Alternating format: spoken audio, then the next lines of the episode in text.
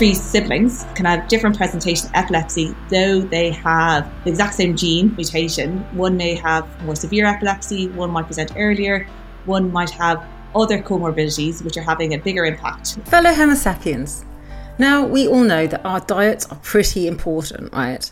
But did you know that there is a genetic epilepsy called GLUT1 that messes up the absorption of the glucose that we have to our brains and causes seizures?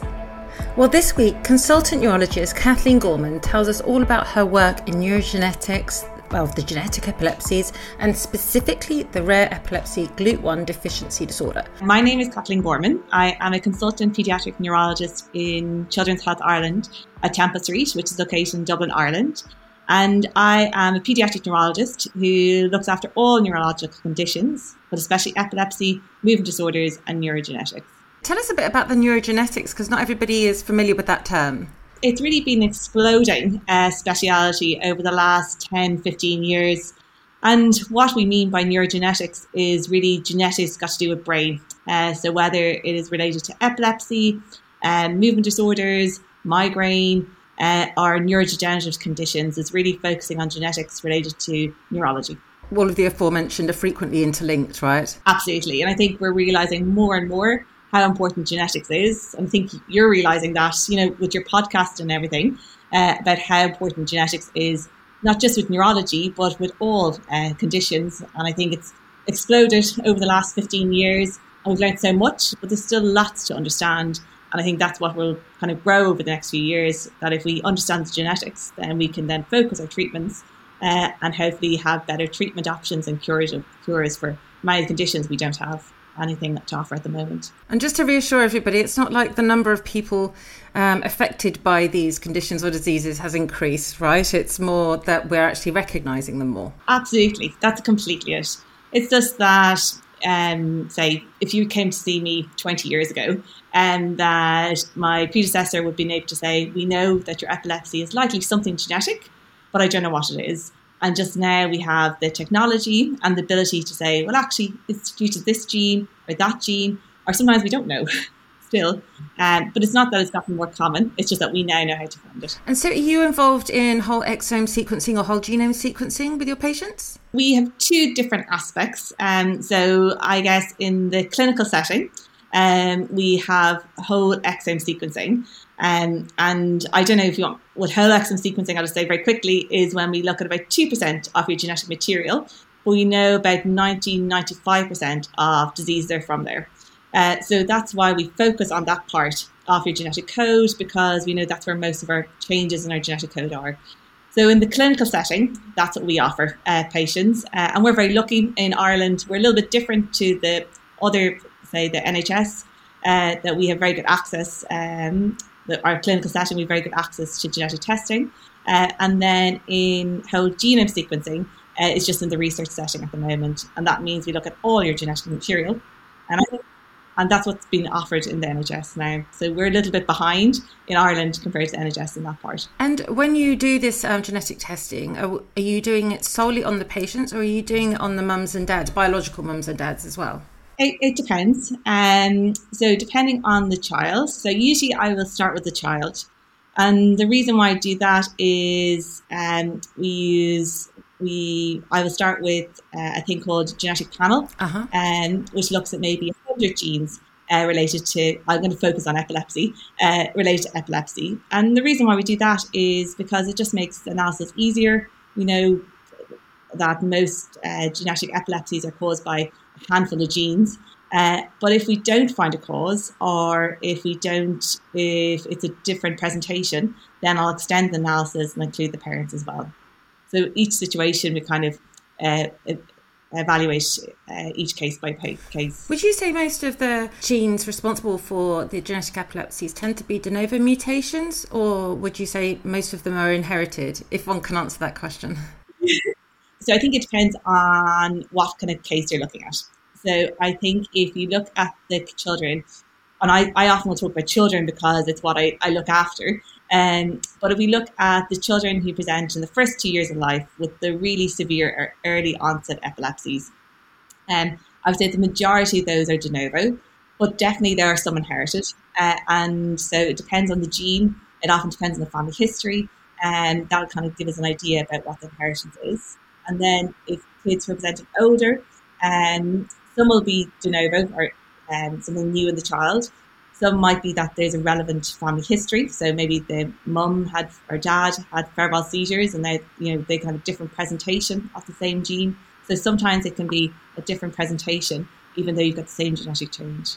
That's really interesting, actually, because I think commonly believed is that if you have uh, the same genetic mutation, whatever that might be, then you are going to have the same symptoms or that you know it will present itself in exactly the same way way. But as you've just implied that that is certainly not always the case. Definitely not. And i think the more we're learning about genetics the more we're realizing that.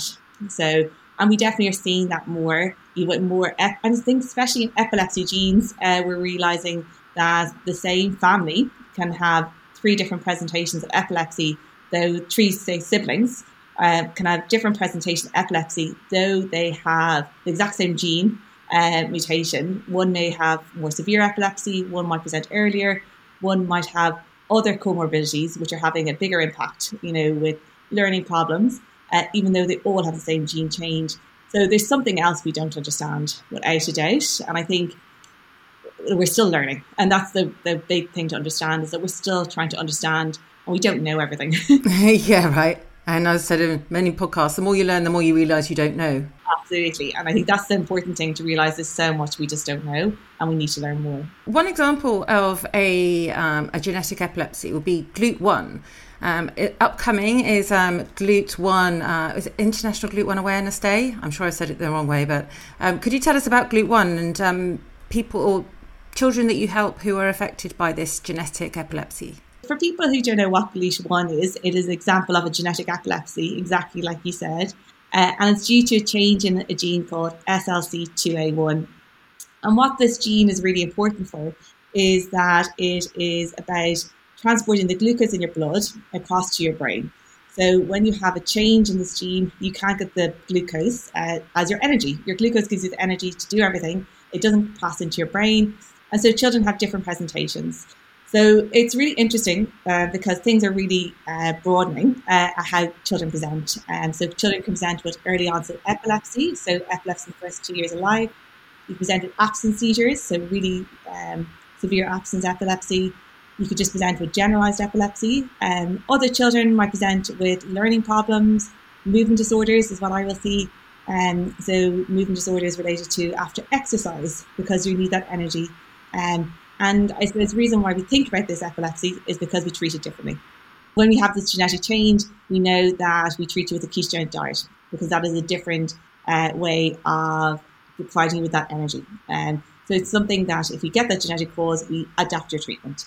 Um, and that's why we always want to think about it because we have different options treatment wise. When I first heard about GLUT1, it made me think of types of diabetes where people struggle to or can struggle to um, have their blood sugar at a sort of stabilize their blood sugar and can go up and down.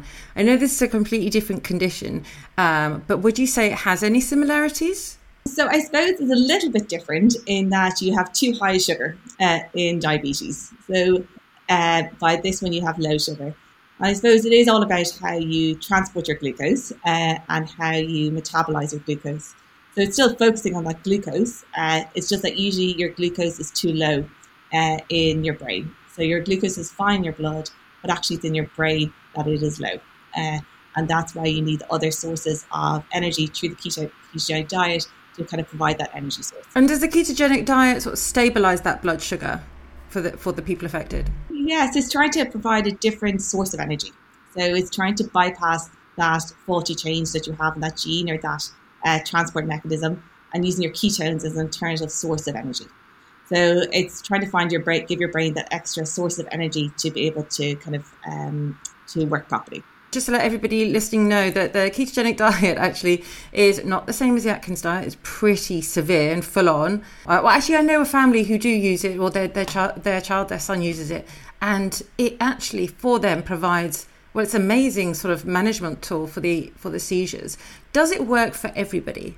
Like you said, we use the ketogenic diet in different things. So we use it in GLUT1. We the majority of children will respond to it very well and be able to come off their anti-epileptic medications.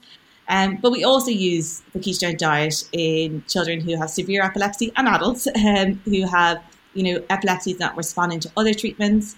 Uh, we're now using it very much earlier in infantile spasms um, because we um, realize that if your medications aren't working, then we should be using this earlier. So we're now using it earlier and earlier. Um, what do I know? I can't tell you the exact percentages, uh, but does it work for everyone? No. But in GLUT1, it works for the majority of people. Just saying about the, the ketogenic diet, there is other options. I read one piece about about the ketogenic diet for people with GLUT1, and I heard that it can not solely uh, improve management of seizures, but actually can positively affect their cognitive function as well. Does that often happen? So it's definitely in GLUT1, it definitely helps because I think if, if you think about it, when we are hungry, um, that's how I think about it, that I can't function properly and I get angry and I am sluggish. So I think of GLUT1 exactly like that, that your brain just is not having enough energy. So if you, often parents will say that, you know, once they eat in the morning time, they're brighter uh, that the morning time is terrible because you've been fasting for a few hours and you'll be really annoyed. So, like that, it's because your energy, because uh, your head. And absolutely, parents will say on the ketogenic diet with GLUT1 that they're brighter, they're learning more, that they're able to interact better.